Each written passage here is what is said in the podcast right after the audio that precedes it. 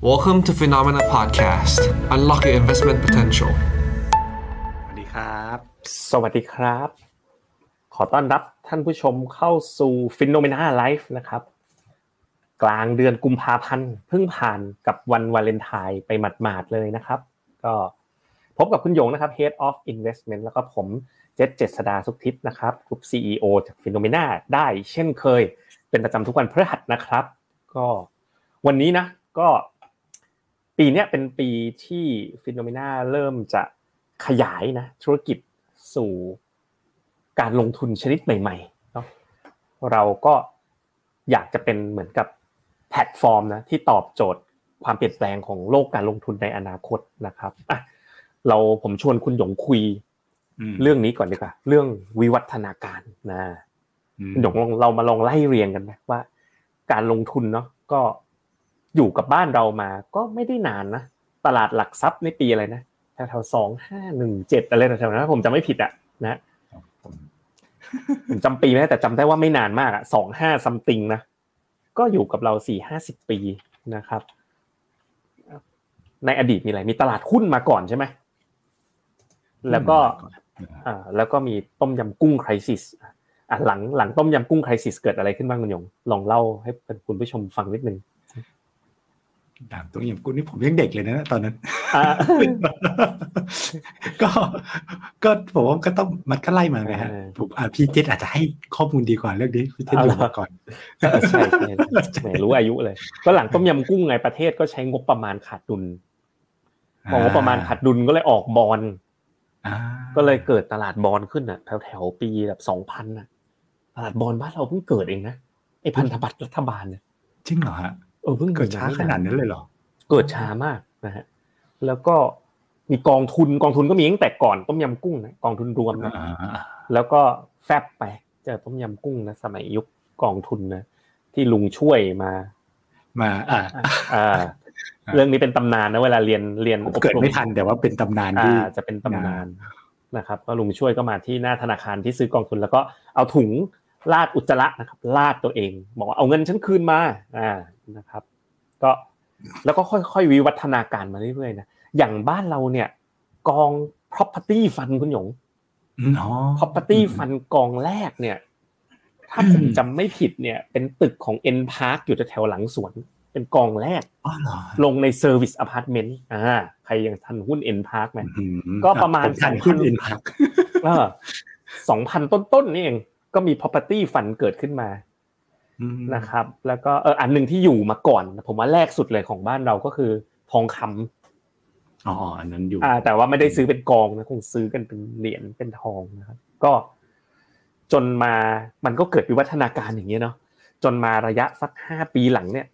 การลงทุนในต่างประเทศก็เป็นที่นิยมมากขึ้นนะก็คนไทยคนไทยก็ไปลงในต่างประเทศกันเป็นเรื่องปกติลงหุ้นต่างประเทศนะครับ แล้วก็จนมาจนถึงปีที่แล้วนะสิ่งที่เกิดขึ้นก็คือไอ การลงทุนของของนักลงทุนบ้านเราเนี่ย ก็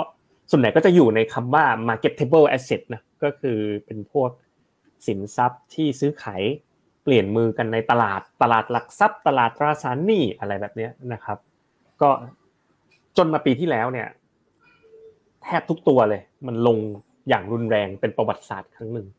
หุ้นก็ยี่สิบกว่าเปอร์เซ็นต์สามสิบเปอร์เซ็นต์นะฮะบอลก็ยี่สิบเปอร์เซ็นต์นะครับก็เลยทำให้ ประกอบกับอ่าความอ่าวิวัฒนาการของ regulator บ้านเราก็มีการอ่าสนับสนุนให้เกิดสินทรัพย์ใหม่ ๆ มากขึ้นนะครับ เราก่อนหน้านี้เราจะเคยได้ยินกองทุนประเภทไอ้ complex fund อืมนะฮะอืมเกิดขึ้นในบ้านเราจนปีที่แล้วอะตัวหนึ่งอะที่จริงๆเพิ่งมีในบ้านเรามาไม่กี่ปี แต่ก็ได้รับความนิยมสูงมากนะครับ ก็โอ้โหเกิดมาเสเนิ่นนานนะครับ ก็เป็นเรื่องของการลงทุนในพวกเอ่อเขาเรียก UI fund นะครับ ซึ่ง ใน UI fund เนี้ยก็จะเน้นลงทุนไปที่พวก private asset นะครับช่วงเนี้ยได้รับความนิยมสูงมาก ผมคิดว่าเม็ดเงินระดมทุนน่ะจากตลาดกองทุนประมาณ 5 ล้านล้านเนี่ยตอนนี้น่าจะอยู่สักหมื่นสองหมื่นล้านเท่านั้นเองคือเพิ่งเริ่มต้นเลยนะครับ เพราะฉะนั้นเราก็อยากที่จะเป็นมีส่วนในการนำพาสิ่งนี้มาสู่นักลงทุนบ้านเรานะครับอะเพราะฉะนั้นก็เลยเข้าสู่หัวข้อของเราในวันนี้เลยครับคุณหยง ครับ วันนี้นะครับ หัวข้อนะครับ เปิดโลกนะใช้คำว่าเปิดโลกมันเปิดโลกจริงๆนะครับ เปิดโลกนะครับ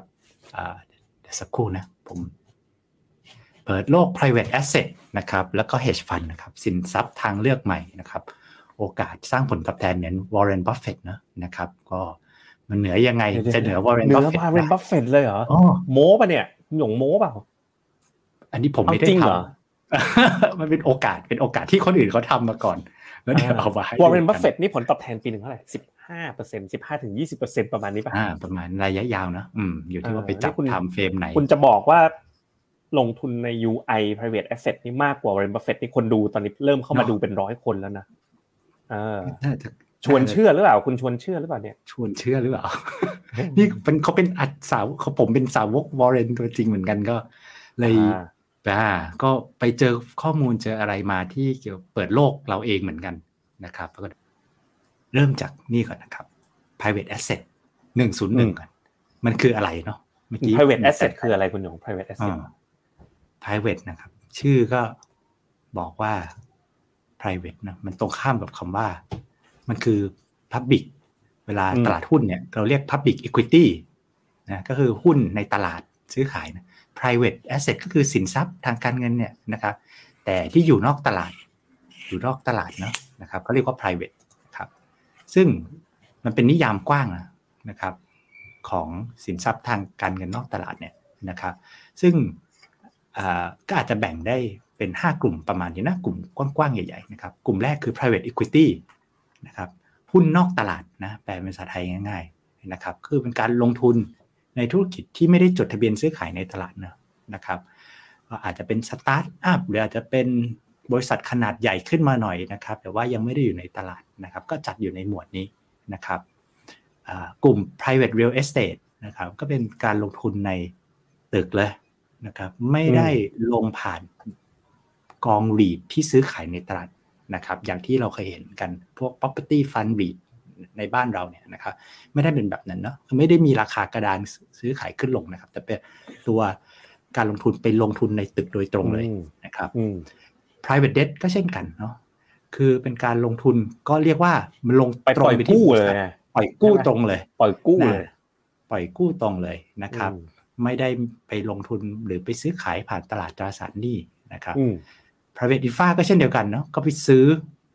เรียกว่าไปซื้อ ไม่ได้ไปซื้อหุ้นสนามบิน หรือไม่ไปซื้อหุ้นทางด่วนนะไปซื้อสนามบิน ไปซื้อทางด่วน ไปซื้อท่อแก๊สซื้ออืแอมสเซทนั้นโดยตรงเลยเนี่ยนิยามของคำว่า private เนี่ยเป็นแบบนั้นนะครับ แล้วแล้วอีกกลุ่ขมวาหนึ่งสุดที่กับคุณหยงนี่ไปทำอะไรอีกประกลุ่กัมนหนึ่งที่นี่คุณหยงจะวันนี้มาขายขายปประระกักันนเหรอเออโอ้โหไม่ใช่ไม่กใช่องทุนเดี๋วเพิ่ขายไม่ดีนี่เองเออขายประกันเลยนะครับ เป็นการลงทุนในอ่า นั่นลงทุไงในขายกรประมกันธรรจม์ริงๆด้วย ลงทุนในกรมธรรม์เนี่ยไม่ใช่นะครับ เป็นการลงทุนที่กองทุนนะครับเอ่อไปเข้าไปซื้อนะครับอืมกรมธรรม์เนาะแล้วก็ถือเป็นแอสเซทไว้ในพอร์ตกรมธรรม์นี่เป็นแอสเซทนะใช่ไหมครับ เราเอาไปทำอะไรได้ เอาไปเวนคืน เอาไปขอกู้ได้นะฉะนั้นมันจะมีกองทุนประเภทหนึ่งเนี่ยนะครับ ในต่างประเทศที่เข้าไปลงทุนในกรมธรรม์ถือนะครับ ก็ private investment อะ ผมว่าที่ผลตอบแทนมันดีนะนะผมว่าส่วนหนึ่งอะ มันมีลักษณะของการตัดตัวกลางนิดๆด้วยป่ะปกติอะอืมเวลา เออ เวลาจะอืมถ้ามันไม่ใช่ ถ้าเป็น public investment เป็นหุ้นอย่างเงี้ย หุ้นกว่าจะเข้ามาในตลาดได้ก็ต้องมี underwriter ต้องมีตัวกลางอะ ก็คือสถาบันการเงินอะ เหมือนฟิโนเมนานะครับ หรือว่าถ้าเป็นตัวเอ่อการลงทุนใน real estate ก็เช่นเดียวกันเนาะก็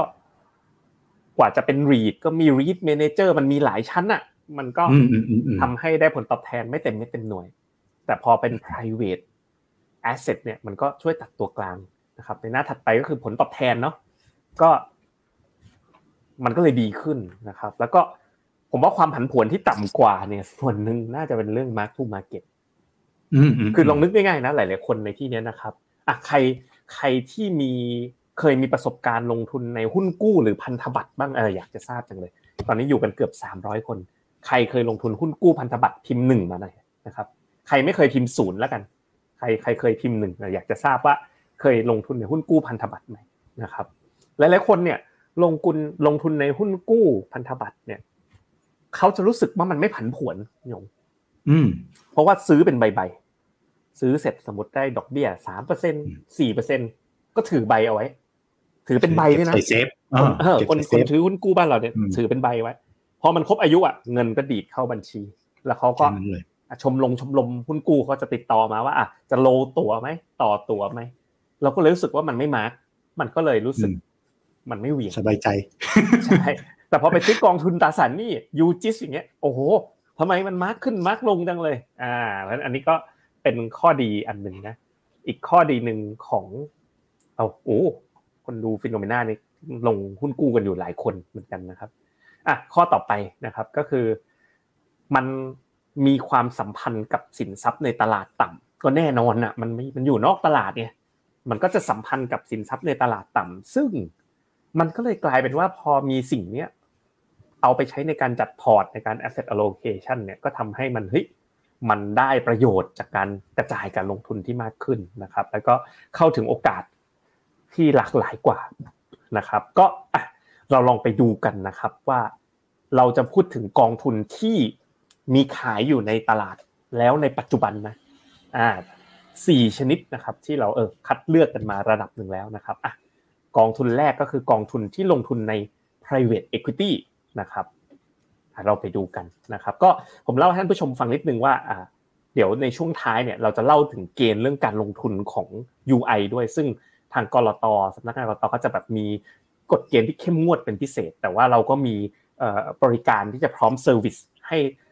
ท่านผู้ชมนะใครก็ตามสามารถเข้าไปถึงการลงทุนตัวนี้ได้ แต่ว่าย้ำว่า qualification ต้องผ่านกรตด้วยนะครับไปดู private equity อะไรคุณยง ครับผม ก็ private equity นั้นเราอยากให้ทำความเข้าใจนะครับ เรื่องของการธุรกรรมการซื้อขายหุ้นในตลาด แบบกองทุนหุ้น หรือการซื้อขายหุ้นของเราเองโดยทั่วไปอะเทียบกับ private equity นะครับ โดยทั่วไปเนาะด้านซ้ายนะครับเป็นธุรกรรมการซื้อขายสมมติเหมือนเราไปซื้อกองทุนหุ้นก็ตาม หรือเราซื้อหุ้นเองเนาะนะครับถือว่าเราเป็นตรงนี้นะครับนักลงทุน เราไปซื้อหุ้นเนี่ยหุ้นบริษัท A นะเราก็ซื้อผ่านตลาดนะครับเราก็จ่ายเงินไปให้นักลงทุนอีกคนหนึ่งนะ นาย X เนี่ยเป็นคนขายหุ้นใช่ไหมครับหุ้นแล้วก็ได้หุ้นมานะครับ กองทุนหุ้นก็ได้หุ้นมานะครับ ผ่านตลาดแต่ว่าบริษัทเนี่ยเงินไปไหน ส่วนใหญ่ก็คือเงินไปที่คนขายหุ้นให้เรา ไม่เกี่ยวกับบริษัทนะครับ บริษัทก็ไม่รู้ไม่รับรู้รับทราบอะไรนะคุณใครซื้อใครขายใครก็ไปซื้อในกระดานเอา แต่ private equity เนี่ยนะครับสำคัญเลยคือว่าส่วนใหญ่แล้วนะ จะเป็นการลงทุนเนี่ยเงินนะครับ มันใส่เข้าไปที่บริษัทอืมนะครับนะใส่เข้าไปบริษัทนะแล้วก็สิ่งที่ใส่เข้าไปด้วยจากกองทุน private equity ก็มีเรื่องของข้อมูลข้อมูลนะโดยเฉพาะเพราะว่าเขาใส่เข้าไปในบริษัทเขาไม่ได้ใส่น้อยๆนะเขาใส่เป็นสัดส่วนที่ค่อนข้างเยอะนะครับอืมทำให้เขาสิ่งที่เขาแลกมากับพวก private equity นะครับก็คือได้หุ้นมาแล้วเหมือนกันนะได้หุ้นเหมือนกัน แต่ได้พวกเรื่องบอร์ดซีได้มามีส่วนร่วมในการ วางนโยบายนะครับหรือบริหารในภาพใหญ่ด้วยนะครับรูปนี้สำคัญเพราะเราก็เห็นว่าอย่างน้อยนะง่าย ๆแหละถ้าเป็นกองทุนหุ้นทั่วไปเนี่ยเงินมันไปนักลงทุนอีกคนหนึ่งบริษัทไม่รับรู้รับได้อะไรนะครับ แต่ private equity เนี่ย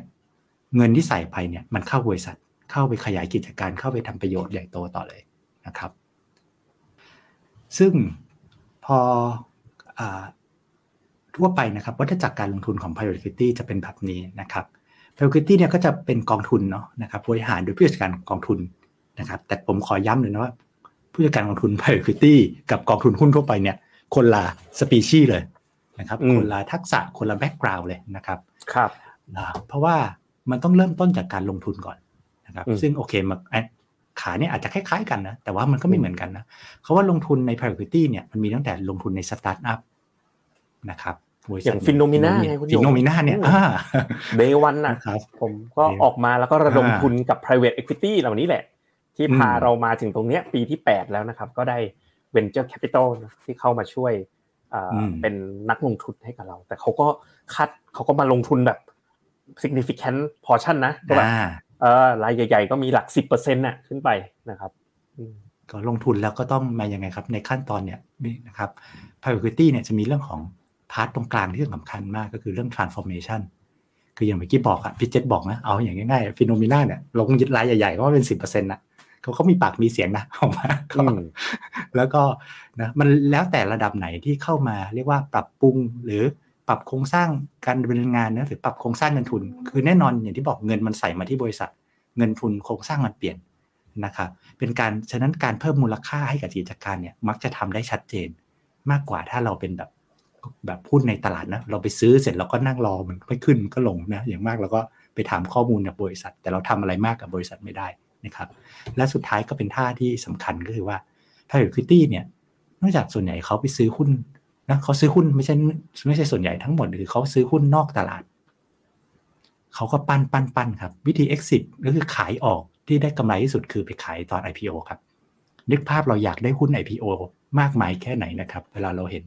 จองยากจองเย็นนะ แต่จะมีคนกองทุนกลุ่มหนึ่งครับ ที่คิวก่อนเปิดจอง IPO อีกครับ ก็คือกลุ่ม Private Equity นี่แหละ ที่เขาอยู่มาจากช่วง pre IPO หรือมาตั้งแต่ช่วงเป็นเอ่อเป็นสตาร์ทอัพเล็กๆนะครับ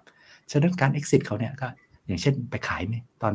เข้าตลาดนะครับ หรืออาจจะขายให้บริษัทอื่นที่ใหญ่กว่าเนาะหรือขายต่อให้กับกองทุน private equity อื่นๆ หรือขายคืนกับ co-founder founder กลุ่มเดิมก็ได้ มีมาหมดแล้วนะครับ ฉะนั้นนี่คือวัฏจักรการลงทุนของ private equity ครับ ครับผมก็กลยุทธ์การลงทุน private equity นะในบ้านเราปัจจุบันนะก็มีกอง UI Fund หลายกองแล้วนะคุณหยง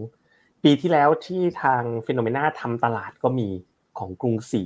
แล้วหลังจากนั้นมาก็มีอีกหลายบลจนะที่ออกกองทุนนะกองทุนรวมนะครับ ทุกคนวันนี้หลาย ๆ คนอาจจะแบบเอ๊ะนี่มันเป็นเรื่องให้ความรู้หรือลงทุนได้จริงนะครับคำตอบคือเนื้อหาเราวันนี้คือลงทุนได้จริงนะ แล้วก็เลยทำมาเอานาแนะนำให้ให้กันฟังนะครับ ก็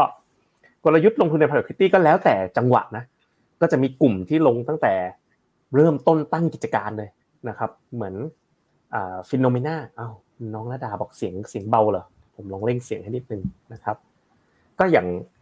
ฟิโนเมนาเนี่ยระดมทุนตั้งแต่เริ่มต้นบริษัทเลยนะครับ ก็มีผมคุณแบงค์คุณกิ๊กนะครับ ก็ไปคุยกันแล้วก็ระดมทุนได้มา growth capital ก็คือเริ่มที่จะเติบโตแล้วนะครับ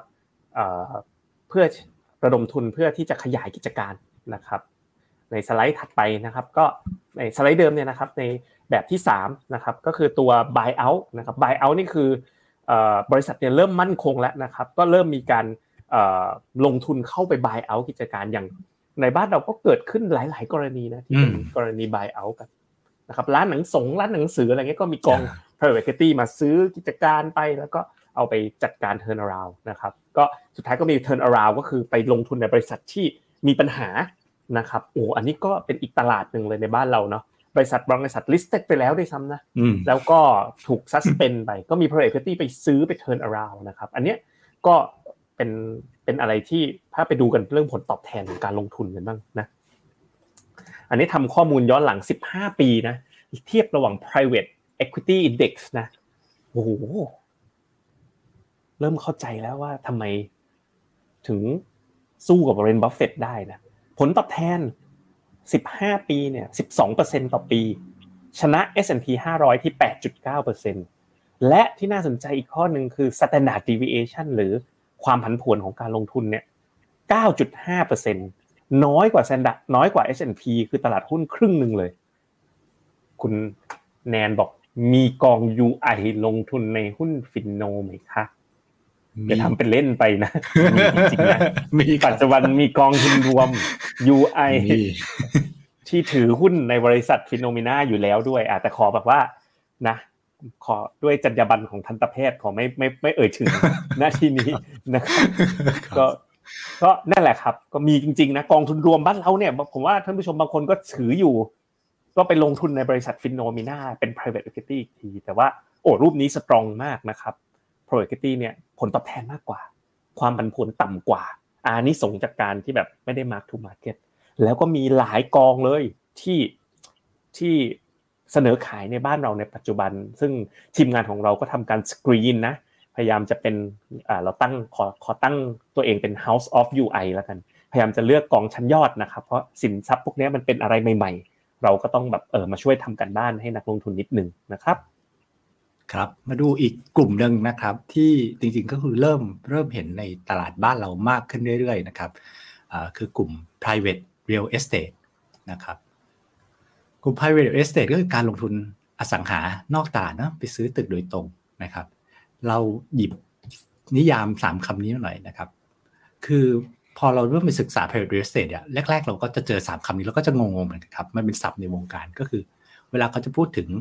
ผลตอบแทนและความเสี่ยงเนี่ยนะครับ เวลาอสังหารเนี่ยเขาจะพูดเป็นสามกลุ่ม กลุ่มที่เรียกว่าคอ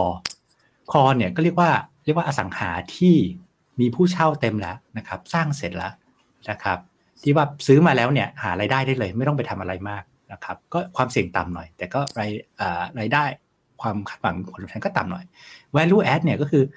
พอคนกองทุน private real estate ที่เข้าไปซื้อเนี่ยก็อาจจะปรับปรุงอะไรได้ renovate ทำอะไรนิดๆหน่อยๆนะครับเพิ่มค่าเช่าขึ้นมาได้นะครับขนาด opportunistic ก็อีกแบบหนึ่งเลยก็คือ ซื้อมาละตึกนี้ต้องแบบนะปรับใหม่หมดนะครับ แล้วก็อัพค่าเช่าเนาะแล้วก็เผื่อไปเเสร็จปุ๊บก็ขายออกขายทั้งตึกเนาะนะครับ ก็เรียกว่าเนี่ยคือตลาด private real estate เนี่ยมันก็จะมี 3 กลุ่มแบบนี้ด้วยกันนะครับ ซึ่งเช่นเดียวกันเนาะนะครับ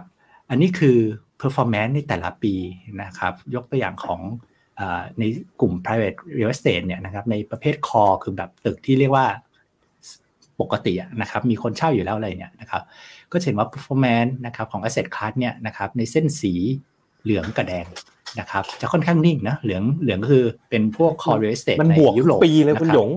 มันบวกมันนิ่งแล้วมันบวกอ่าเออก็เนี่ยโควิด โควิดก็หนักนะ ก็ปิ่มปิ่มก็ศูนย์ไม่ลบเกินศูนย์มานิดเดียวไม่ไม่ลลบบด้วยไม่ลบนะครับ เพราะว่ามันไม่ได้ลิสต์ในตลาดใช่ไหมใช่ใช่อ่า มันก็เพราะฉะนั้นราคามันก็สะท้อนมูลค่าของตึกรามบ้านช่องตามราคาประเมินเลย ตามค่าเช่าตามราคาประเมินอืมถูกไม่ได้มีช่วงโควิดอารมณ์แบบเนี่ยราคาอสังหาก็ลงแต่มันไม่ได้ลงเยอะไงมันไม่ได้เป็นอืมอารมณ์ตลาดที่แบบ โอ้โหมันปีมีที่แล้วอะอืมรีในบตลลางดไปเนี่ยลงยี่สิบเปอร์เซ็นต์ยี่สิบเปอร์เซ็นต์อันนี้ยังบวกได้อยู่เลยนะครับ อืมนะครับ ก็ถ้าเทียบกับพวกสินทรัพย์เนอะรีดในตลาดแบบที่พี่เจษบอกเนี่ยมันคือในเส้นครัปบระประสีเทาๆเนี่ยมันก็จะสวิงขึ้นสวิงลงนะครับ ก็ถ้าไปดู track record นะครับ ก็ถือว่าน่าสนใจเลยนะครับ ก็จะเห็นว่า private real estate เนี่ย ถ้าไปดูกันในเรื่องของความสัมพันธ์กับตลาดหุ้น ใช่ไหมรูปซ้ายสีส้ม กับ public real estate นะครับอ๋อพอเลยความสัมพันธ์กับตลาดหุ้นนะผมเบอร์นะไอ้ public real estate อะคือแท่งดำใช่ไหมคุณหยงพวกรีดว่าอ่าใช่ใช่พวกรีดอะหุ้นขึ้นมันก็ขึ้นไปด้วยกัน หุ้นลงมันก็อืมลงไปด้วยกัน ขณะที่ private real estate ความสัมพันธ์แค่ 16%เอง correlation พอไปดูรูปขวามือนะครับ 10 ปีหลังเนี่ยยิ่งกว่านั้นอีกนะ ก็คือ สัมพันธ์ตรงกันข้ามกับตลาดหุ้นเลย เรียกได้ว่าเวลาหุ้นลงเนี่ยบางทีคนก็หลบเงินไปที่ private real estate เลย แล้วปีที่แล้วมันก็เลยเริ่มแบบกอง private real estate ในบ้านเรานะ ที่เป็น UI fund เนี่ยคนไทยลงได้แต่ว่าจะมีเกณฑ์น่ะที่ต้องแบบมีสินทรัพย์เยอะหน่อยอะไรอย่างเงี้ยนะครับ ซึ่งก็เป็นเกณฑ์กรตนะก็ต้องทำตามเกณฑ์ไปก็เริ่มมีออกมาเรื่อยๆ ตอนนี้ผมเห็นมีอย่างน้อยสองสองสามบลจแล้ว แล้วก็เราก็มีเลือกบลจที่เราชื่นชอบเอาไว้แล้วหนึ่งที่ นะครับมีใครเคยลงไหมพูดมาถึงมาตรงนี้นะครับ ใครเคยมีประสบการณ์ลงจะเป็น private equity หรือ private real estate ที่เป็นกอง UI fund ในบ้านเราบ้าง กดหนึ่งนะใครเคยลอง ใครเคยลงนะครับ ที่เป็นกอง UI fund บ้านเรา กดหนึ่งใครยังไม่เคยลองเลยกดศูนย์นะอ่านะครับอยากทราบเหมือนกันว่าเอ๊ะเป็นยังไงเคยเคยลงทุนกันมาแล้วบ้างหรือยังนะครับ ก่อนที่จะไปถึงไฮไลท์อีกอันหนึงวันนี้ นะครับ ก็เป็นวันที่คุณหยงได้เบรกบาเรียของตัวเองนะครับ วันนี้คุณหยงเราจะมาขายประกันชีวิตให้กับท่านผู้ชมฟิโนเมนานะครับ ผมก็อุ้ยโอ้ยังศูนย์อยู่เลย ยังไม่เคยลง UI กันเลยนะ ส่วนใหญ่เนาะเป็นศูนย์หมดเลยนะครับ อ่าไปไปดูกันนะครับอย่าเพิ่งหนีกันไปนะอย่าเพิ่งหนีนะนะครับ ก็ อีกกลุ่มหนึ่งนะที่เป็นกลุ่มในประเภทของสินทรัพย์นอกตลาดเงินก็คือกลุ่มที่เป็นสินทรัพย์ที่อ่ามี underlying หรือมีข้างในเนี่ยคือกรมธรรม์เกี่ยวกับประกัน เราเรียกว่ามันมีชื่อเรียกกันว่าตลาดที่เรียกว่ากองทุนประเภท life settlement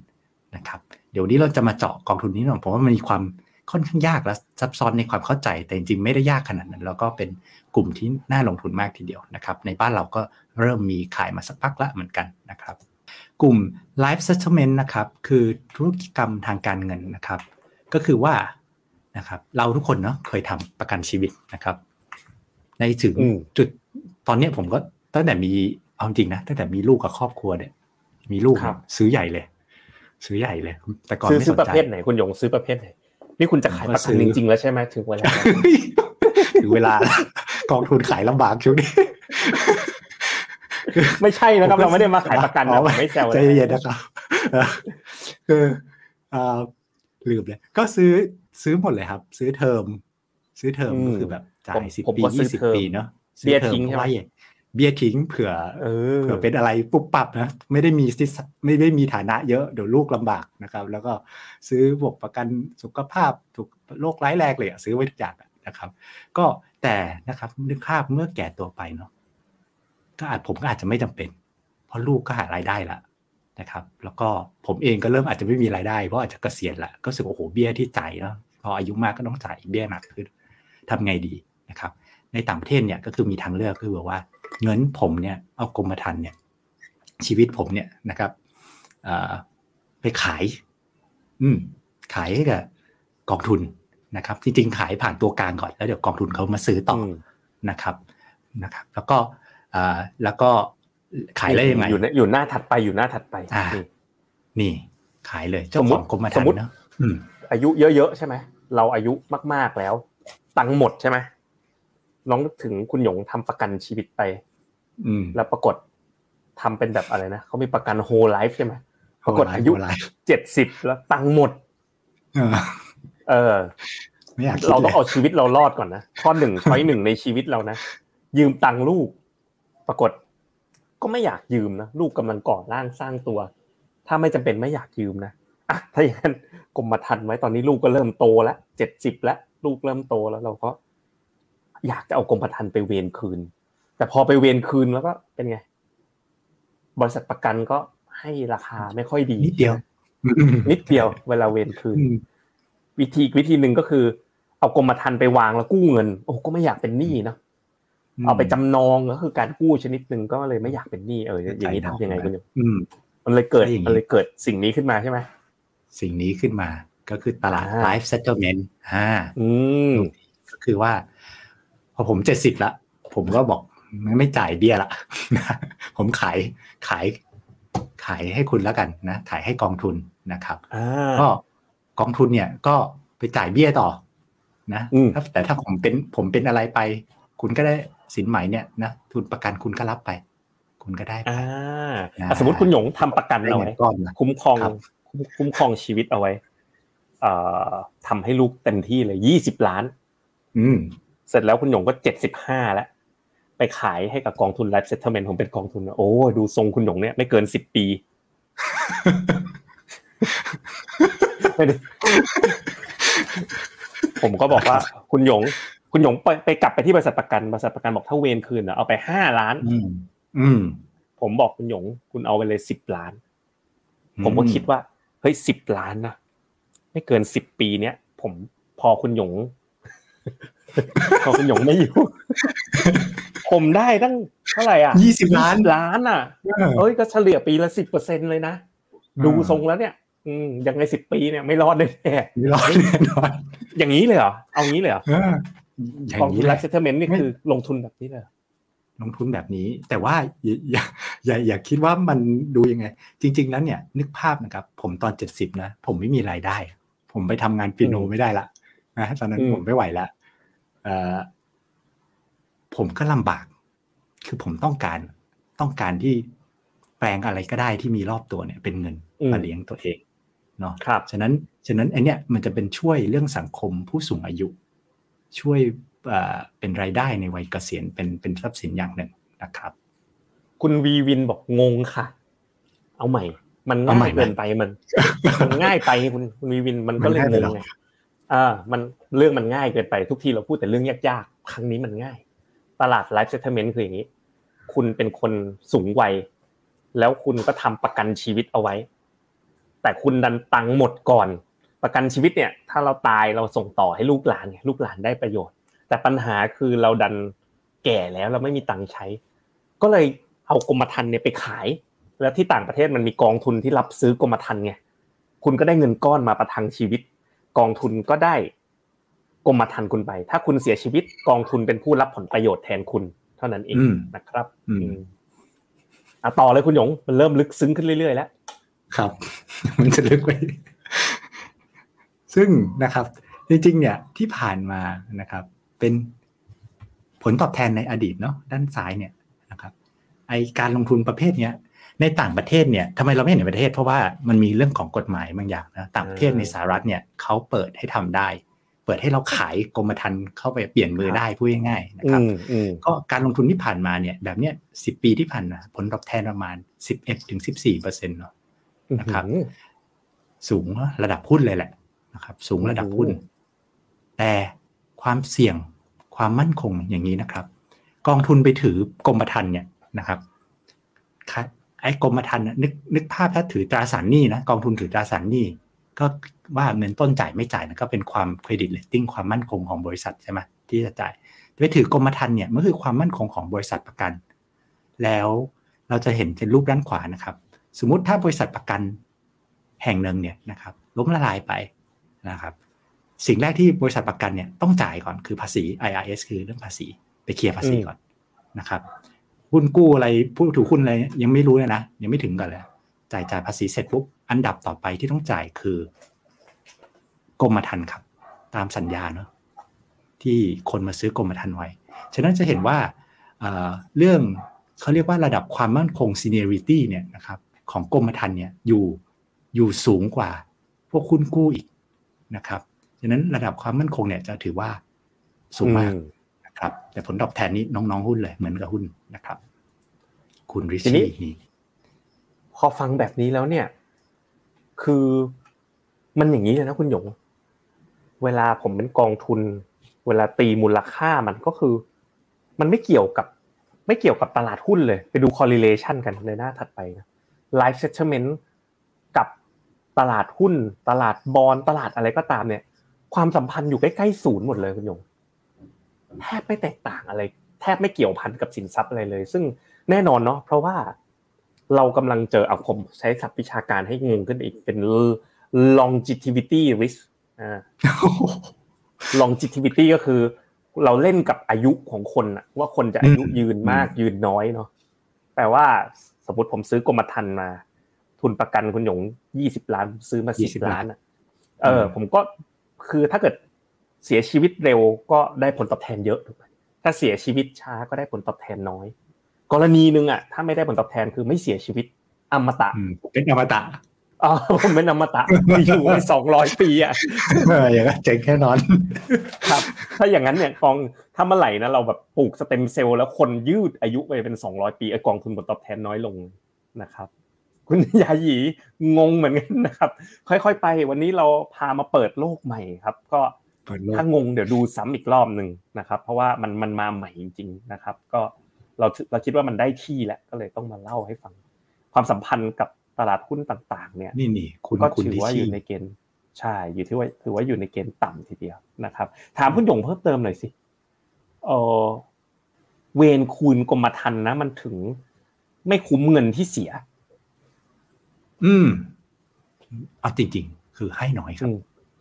อ๋อได้เท่าไหร่น้อยได้น้อยก็จริง ๆ เนี่ยเขาเขียนอยู่ในกรมธรรม์ชีวิตแหละลองไปอืมเปิดดู แต่ละท่านเขาจะมีเขียนอยู่ว่า ปีไหนจ่ายไปเท่าไหร่ถึงเท่าไหร่ ไปลองดูครับ จะรู้สึกว่ามันอาจจะดูไม่เยอะ แต่ว่าจริงๆเราไม่รู้ว่าเยอะมากน้อยเนี่ย ในบ้านเรามันไม่มีทางเลือกไงแต่ในต่างประเทศเนี่ย คือเขาเห็นทางเลือก ระหว่างว่าเวรคืนกับบริษัทประกันนะกลับมาขายกองทุนขายกองทุนได้ตังค์เยอะกว่านะครับ คุณยายีถามเมืองไทยมีไหมคะ สอบถามเพื่ออนาคตอย่างการลงทุนในไลฟ์เซ t ต m e n t เนี่ยอ๋อปัจจุบันเนี่ยคนไทยลงทุนได้แล้วลงทุนได้แต่ว่าถ้าเราอะเอากรมธรรม์ไปขายอะยังทำไม่ได้นะอ่าคนละแบบนะ ถ้าคุณถือถือกรมธรรม์แล้วบอกว่าเออไม่อยากทำแล้วอยากขายแล้วเอาเงินเข้ามายังทำไม่ได้ แต่ว่าถ้าคุณอยากลงทุนในกองทุน Life Settlement เนี่ยตอนนี้มีแล้วในบ้านเรานะครับ แล้วก็ฟินโนเมนาก็ทำการวิเคราะห์แล้วก็เห็นความน่าสนใจของเขานะครับอะ ไปต่อกันนะครับว่าเออแล้วอ่าอย่างกองทุน Life Settlement ที่เริ่มมีการเสนอขายในบ้านเราเนี่ยเขามีอายุของผู้ขายกรมธรรม์เนี่ย ก็อายุอยู่ที่ประมาณแปดสิบขวบแปลว่าคนเนี่ยเยอะไม่เยอะ คนแปดสิบถึงค่อยขายกรมธรร80ม์นะอ๋ออ่ามันเป็นตลาดของสังคมสูงวัยและอายุถั่วเฉลี่ยของการคาดการณ์การถือกรมธรรม์ก็คือ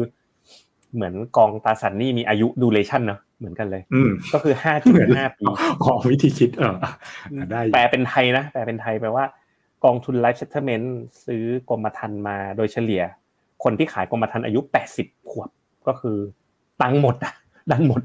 ดันหมด แล้วก็แต่นิดเงินอะก็เลยขาย แล้วถือไปโดยเฉลี่ยห้าจุดห้าปี คนที่ขายกรมธรรม์ให้ก็เสียชีวิตใช่ไหมแปลอย่างนี้ถูกไหม อืมอืมประมาณนั้นอ่าใช่ประมาณนั้นนั่นเอง เป็นการคาดการณ์นะไอ้ห้าจุดห้าปีก็เป็นการมัน estimate การคาดการณ์ในเชิงก็เรียกนะคณิตศาสตร์ประกันภัยอะไรเงี้ยนะครับอืมครับผมอะไปดูตัวอย่างพอร์ตลงทุนของกองทุน Life Settlement Fund ในบ้านเรากันบ้างนะครับ ก็เมื่อกี้พูดแล้วเนาะดูอันแรกค่ะว่าดูอะไรนะครับ ด้านด้านบนซ้ายก่อนมันเป็นการ estimate IRR IRR ก็คือเวลาเขาทำคล้ายๆ กับประเมินมูลค่า แต่ละกรมธรรม์เนี่ยนะเขากะเกณฑ์เนี่ยไอ้ห้าจุดห้าปีเนี่ยนะฮะจะถ้าเสียชีวิตภายในห้าจุดห้าปี จะเป็นผลตอบแทนประมาณเท่าไหร่ อันนี้เป็นการ estimate ภาพรวมในพอร์ตนะครับประมาณ 11%นะครับอันนี้เป็นกองทุนที่เคยมีอยู่แล้วนะครับในตลาด แล้วก็อ่าตามอายุเนาะเมื่อกี้ 85อ่า80 ปีนะนี่ก็เป็นการกระจายตัว โอ้โห มีตั้งแต่ 90 กว่าก็ยังมีนะครับ อืม แล้วก็โดยทั่วไปแล้วแต่ละคนก็มีโรคอะไรบ้าง นะครับมีโรควิเคราะห์กันเป็นโรคเลยอ๋อเป็นล่างซ้าย primary impairment คือสาเหตุครับของการการเสียชีวิตปะป่วยป่วยป่วย Impairment แบบอิมแพร์ไม่ถึงป่วยอะเอ้ยไม่ถึงเสียชีวิตเนี่ยยังแปะยังป่วยป่วยอยู่ เป็นตามโรคอ่าโรคปัจจุบันอ่าโรคปัจจุบันนะครับครับก็ยอดฮิตเนี่ยนะครับโรคหัวใจโรคมะเร็งอะไรนะครับ แล้วก็อ๋อเขาอาจจะอยากจะอยากจะได้เงินไปไปรักษาโรคตัวเองกันส่วนใหญ่ปะใช่แปดก็สิบอืมอืมนะครับครับ แล้วก็อันนี้ก็น่าสนใจก็คือบอกว่า อันเนี้ย period to loss หมายถึงว่าคนที่เขามีทานเนื่องจากเรื่องของ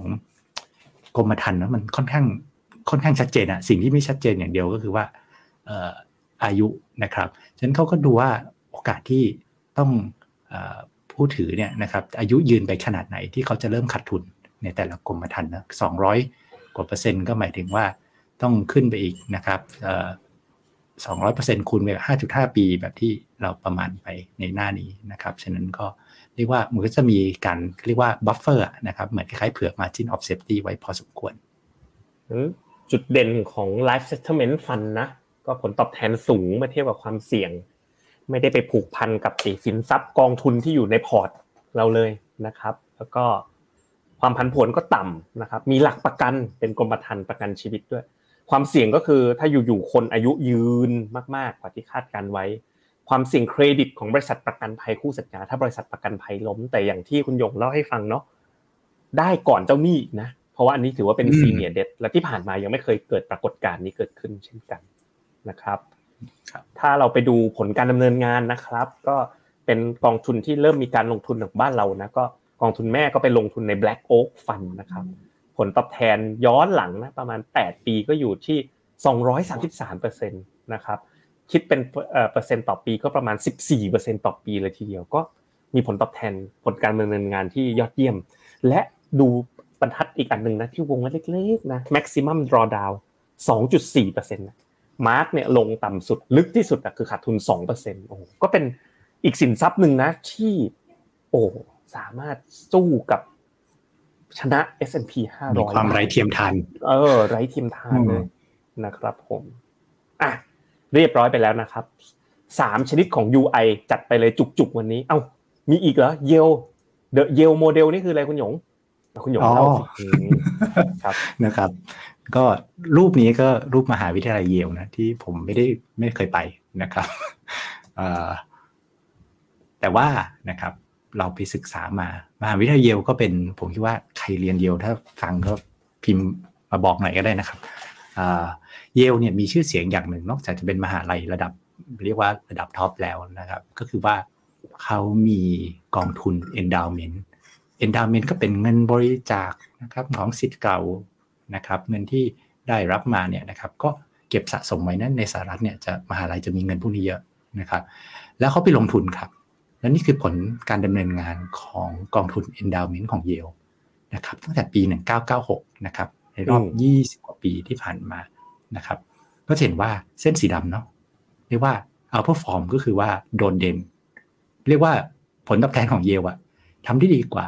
นะครับ ตัว Berkshire Hathaway อีกนะครับก็คือของหุ้นของคุณ Warren Buffett แปลว่า Yale เนี่ย เล่นหุ้นเก่งกว่า Warren Buffett อีกเหรออ่า เดี๋ยวเรามาดูกัน ใช่หรือเปล่านะ เอาผลตอบแทน fact คือผลตอบแทนดีกว่า Warren Buffett อืมอ่า แต่เล่นหุ้นเหมือนกันหรือเปล่า มาดูหน้านี้ครับ มาดูที่ asset allocation ของ Yale ครับ ด้านซ้ายคือรูปของ asset allocation ของ Yale endowment เนาะนะครับเขาถือนะครับใหญ่ที่สุดเนี่ยนะครับ ก็ venture cap hedge fund นะครับ private equity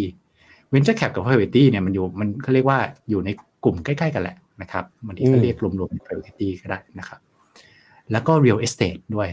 นะครับ จะเห็นว่าสัดส่วนใหญ่ของเขาเลยเนี่ยเป็น private asset แล้วก็ hedge fund เนี่ยนะครับ ประมาณ 2 ใน 3 ไปแล้วนะครับ มีหุ้นแบบ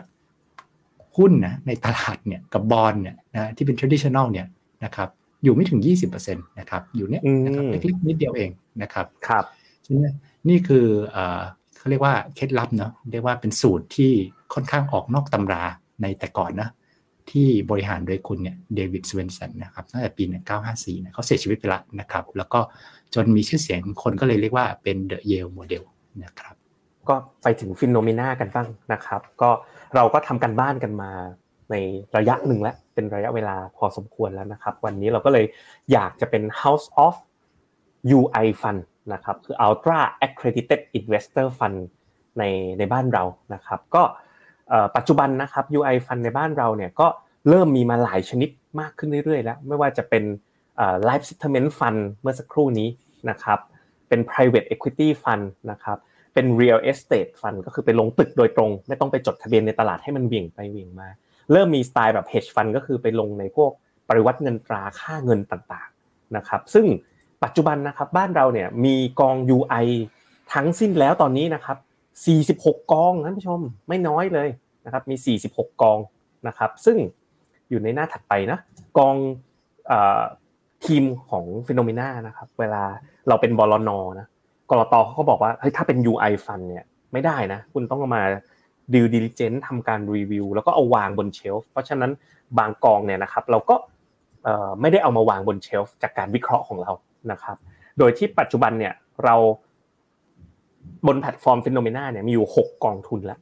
ที่สามารถซื้อขายได้แล้วก็กำลังเพิ่มขึ้นเรื่อยๆ ผมว่าสิ้นปีนี้นะท่านผู้ชมมีเป็น 10 กองทุนเลย แล้วเราก็เลือกกองที่เป็น Finnomena Pick มาทั้งหมด 4 กองทุน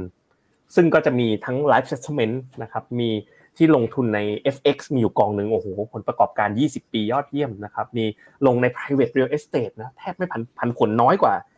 สินทรัพย์อื่น ๆ มากนะครับ แล้วก็ลงใน private equity ตัวนี้ก็คือเน้นผลตอบแทนที่ดีกว่าตลาดหุ้นนะครับ ก็เพราะฉะนั้นเนี่ยบนแพลตฟอร์ม Phenomena ก็อยากจะเล่าให้ฟังกันในวันนี้ว่าเอ้ยเรามีกองทุน UI พร้อมที่จะดูแลกับคุณนะครับ ก็ถึงตรงนี้นะครับ ใครที่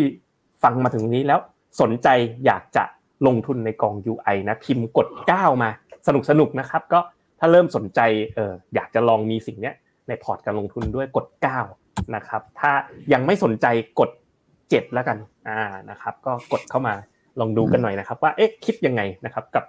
การลงทุนในกอง UI ทีนี้ไปถึงหัวข้อที่น่าสนใจอีกอันนึงนะครับอะคุณหยงก่อนเลยครับครับ เป็นหัวข้อเรื่องเกณฑ์เนาะนะครับ ในการลงทุนว่าเราเรียกว่า UI เนี่ยนะครับย่อมาจาก Ultra Accredited Investor เนี่ย นะครับ เราจะเป็นลงทุนในกองพวกนี้ได้ เราต้องผ่านเกณฑ์พวกนี้ก่อนแล้วซึ่งถูกกำหนดมาโดยกรตนะครับ ก็เกณฑ์เรื่อง UI นะครับ มีสองสองชั้นด้วยกันในภาพใหญ่นะครับ เกณฑ์แรกคือสกรีนฐานะทางการเงินก่อน ชื่อมันก็บอกนะครับว่า ultra accredited หรือบางทีก็เราอาจจะเรียกอีกคำหนึ่งก็ได้ว่า ultra high net worth นะครับฉะนั้นต้องยอมรับว่าฐานะทางการเงินเนี่ยนะเกณฑ์ทางการเงินจะสูงนะครับสูงมากเลยแหละนะครับ แล้วก็ เกณฑ์ปัจจุบันเนาะนะครับมี 2 ทางเลือกนะพูดง่ายมีเงินละนะครับ จะต้องมี 2 ทางครับ มีความรู้หรือประสบการณ์เนาะนะครับอืมซึ่งกรตเขาจะมีเกณฑ์มาค่อนข้างเข้มเลยนะครับอ่าแล้วก็หรือนะครับความรู้ประสบการณ์ไม่ได้ก็ไปผ่านการบรรยายแบบทดสอบก็ได้นะครับ มีสองทางก็คือให้ไปถ้าสมมติคุณเป็นเหมือนแบบ specialist เป็นคุณหยงอย่างเงี้ยมี CFA อืมคุณหยงเนี่ยผมจะเข้าผมเนี่สู่ยได้ UI Type หนึ่งเลย แปลว่าแต่จะผมลไม่งมีข้แต่อมูลละกอง ผมจะลงแต่ละสีขีวกองเนี่ย จะลงแต่ละกองไม่ต้องทำข้อสอบ แต่ข้อสอบอืจมริงๆมันก็ไม่ได้ยากมากอืมแต่ว่าอืมถ้าไม่ได้เป็นเป็นผู้เชี่ยวชาญด้านการลงทุน นอกจากจะต้องมีฐานะการเงินสูงระดับหนึ่งแล้วก็ต้องทำแบบทดสอบสั้น ๆ ของแต่ละกองด้วยนะครับอะอืมไปดูเกณฑ์ฐานะการเงินกันนะครับ ว่าเป็นยังไงกันบ้างนะครับ ถ้าเป็นบุคคลธรรมดานะครับ เป็นหรือนะดูดีๆ ฟังดูเหมือนยาก แต่ก็ดูมีช่อง หนึ่งอืมอืมหกสิบล้านบาทขึ้นไปทรัพย์สินสุทธิ อันนี้ก็คือดูทรัพย์สินทุกอย่างเลย ผมว่าข้อหนึ่งเนี่ยตัดทิ้งไปเถอะมันดูยากนิดนึงอะต้องไปตีราคาอะไรหลาย ๆ อย่าง แล้วก็ดูหักหนี้สินด้วยอะอะหรือนะหรือข้อสองรายได้ต่อปีหกล้านบาท เฉลี่ยต่อเดือนเท่าไหร่อะห้าแสนบาท อันนี้ก็ไม่หมูนะ ไม่หมูนะ ที่จะไปถึงได้ หรือเหมือนกัน ไปดูเกณฑ์ข้อต่อไป มีเงินลงทุนสิบห้าล้านในบัญชีหลักทรัพย์เฮ้ยอันนี้พอเป็นไปได้อยู่นะ ก็คือพอร์ตหุ้นกองทุนอะไรเป็นหลักทรัพย์อะเอ่อหุ้นกองทุนหุ้นต่างประเทศ หุ้นกู้อะไรนับหมดอะนะครับ ถ้าเกินสิบห้าล้านเนี่ย ก็ cap จอนะ แล้วก็แสดงนะครับ ก็เป็นเกณฑ์ UI เราก็จะเป็นมันเป็นเกณฑ์ของก.ล.ต.เลยว่าต้องต้องอะไรนะ ต้องสกรีนตามเกณฑ์เหล่านี้ หรือถ้ารวมเงินฝากด้วยก็คือ 30 ล้านเขาก็บอกว่าเงินฝากมันถือว่าแบบเป็นอะไรที่แบบ basic มากๆ ก็เลยแบบว่าถ้ารวมเงินฝากด้วยก็คือ 30 ล้านนั่นเองนะครับ ก็อันนี้คือเกณฑ์ฐานะการเงินนะและถ้าเกิดคุณมีความเชี่ยวชาญด้วยก็จบเลย ก็สามารถได้เลยนะครับ ต่อไปถ้าเป็นประเภทนิติบุคคลบ้างนิติบุคคลก็คือต้องเป็นบริษัทใหญ่หน่อย ส่วนของผู้ถือหุ้นร้อยห้าสิบล้านบาทขึ้นไป หนุ่งเชื่อไหมบนแพลตฟอร์ม Finnomena มีนิติบุคคลลง UI แล้วด้วยนะ ลงทีหนึ่งก็อืมเป็นไม้ใหญ่ ๆ เป็นหลักสิบล้านบาทเลย พอเขาเข้ามาศึกษาเห็นข้อมูลแล้วเขาว่าเออมันเหมาะมันเหมาะกับการลงทุนระยะยาวนะครับ แล้วก็เป็นนิติบุคคลก็คือมีอีกทางเลือกหนึ่งก็คือมี 30 ล้านบาทในบัญชีหลักทรัพย์ หรือ 60 ล้านบาทในบัญชีหลักทรัพย์และเงินฝากนะครับ ก็อันนี้ก็เป็นเกณฑ์ของนิติบุคคลนะครับ ก็เหมือนเดิมก็คือเมื่อเอาสองอย่างก็คือฐานะการเงินนะครับ บวก ความรู้ประสบการณ์นะครับ แล้วก็สามารถที่จะลงทุนในกองทุน UI ได้ ซึ่งฟิโนเมนาก็ได้เลือกสรรนะครับ แนะนำให้ทุกท่านแล้ว ไม่ว่าจะเป็น Life Settlement นะครับ Private Equity Private Real Estate ก็สามารถลงทุนได้ โดยวันนี้นะครับ ท่านที่สนใจนะครับออยากจะทราบอกองทุน UI Fund แนะนำที่เราเรียกว่า Phenomena Pick นะครับ รวมไปถึงมีที่ปรึกษาการลงทุนส่วนตัวนะครับ ที่มาคอยดูแลคุณ จัดการเรื่องเกณฑ์ต่างๆ ว่าต้องทำอะไรบ้างก็ไม่ได้ยากอะไร แต่ว่าเขาจะคอยเซอร์วิสให้นะครับปัจจุบันเริ่มมีนักลงทุนที่สนใจกองการลงทุนใน UI เนี่ยมากขึ้นเรื่อยๆนะครับท่านที่กำลังยังไม่ถึงเก็บสิ่งนี้ไว้เป็นความรู้นะ อาจจะเก็บไว้เป็นเป้าหมายก็ได้ว่าวันหนึ่งฉันจะต้องคุริฟายที่จะลง UI ให้ได้อ่าไม่ช้าก็เร็ว ถ้าสนใจก็สแกน QR code นี้นะครับแล้วก็พร้อมที่จะบริการท่านนะครับ ก็สามารถติดต่อกันเข้ามาได้นะครับอ่าคุณยงต่อเลย ครับสำหรับนะครับวันเสาร์นี้นะครับมีงานสัมมนานะครับ Finnomena on tour ที่เชียงใหม่นะครับ พบกับพี่เจษนะครับแล้วก็ดร. เมธีนะครับจันทวิมลนะครับบ่ายโมงถึง4ี่โมงเย็นนะครับที่โรงแรม Kantary Hills นะครับ Hotel นะครับก็ลงทะเบียนตาม URL นะครับหรือว่า cap หน้าจอสแกน QR code นะครับได้เลยมี จำนวนที่นั่งจำกัดนะครับ100 ที่เท่านั้นนะครับ อันนี้เป็นสัมมนาฟรีไม่มีค่าใช้จ่ายนะครับ ต่อไปนะครับ จะเป็นอีกงานนะครับ อันนี้งานของผมนะครับคู่กับคุณแอนดรูเนาะนะครับเป็นงานชื่อ world class นะครับ financial strategy นะครับเป็นงานสัมมนาเรียกว่าเป็นคอร์สละกัน เพราะว่าเราต้องใจจัดเป็นคอร์สนะครับให้ความรู้นะครับเป็น exclusive course นะครับสำหรับ นะครับเจ้าของกิจการนะครับผู้บริหารองค์กรระดับสูงนะครับหรือเป็น finance manager นะครับก็สิ่งที่เราจะมาเล่าให้ฟังนะครับในคอร์สเนี่ยเป็นคอร์สอบรมนะครับก็คือคุณแอนดูเนี่ยจะมาให้ความรู้ในเชิงเรื่องของการที่อยากจะทำให้องค์กรทำให้บริษัทของคุณนะครับมีมูลค่ามากขึ้น อยากรู้ไหมว่าบริษัทของคุณเนี่ยมูลค่าเท่าไหร่ถ้าต้องตีมูลค่า นะครับหรืออยากเพิ่มแล้วรู้แล้วตีมูลค่าแล้วจะเพิ่มมูลค่าอย่างไรนะครับในเซสชันแรกคุณแอนดูนะครับจะมาเล่าบรรยายเรื่องนี้นะครับเซสชันที่2นะครับในเป็น half day เนาะก็ตั้งแต่บ่ายโมงถึงสี่โมงเย็นนะครับผมจะต่อคุณแอนดูนะครับแล้วก็จะมาเล่าให้ฟังว่าถ้าคุณมีเรียกว่า สภาพคล่องส่วนเหลือส่วนเกินนะครับ อยากจะบริหารสภาพคล่องในองค์กรในบริษัทอย่างไรให้มีประสิทธิภาพสูงสุดนะครับ ผมก็จะมาแนะนำนะชี้ช่องเอานะครับ ให้กลับไปนะครับปรับปรุงแล้วก็ไปจัดการเรียกว่ากระแสเงินสดสภาพคล่องส่วนเกินของบริษัทได้นะครับ ย้ำอีกทีว่าอันนี้เป็นคอร์ส exclusive นะครับสำหรับเจ้าของกิจการผู้บริหารองค์กรระดับสูงเนาะแล้วก็ Finance Manager นะครับวันเสาร์ที่ 25 นะครับที่ออฟฟิศนะครับ Finnomena นะครับช่วงบ่ายที่สามย่านนะครับ ก็ลงทะเบียนตาม QR code นี้ได้เลยนะครับ จะเป็นคอร์สฟรีด้วยใช่ไหมคุณหยงเป็นคอร์สฟรีอ่าเป็นคอร์สฟรีแต่ว่าขอลงทะเบียนก่อนแล้วเดี๋ยวจะมีเจ้าหน้าที่นะครับโทรกลับไป confirm นะครับ ครับผมก็ย้อนกลับไปสองหน้านะครับ ที่เป็นตัว UI นะครับ พอดีมีคำถามอันนี้คุณหยงมารอเลย บอกว่ากำลังจะได้เป็นลูกค้า hedge fund แต่กังวลนิดๆคุณหยงว่า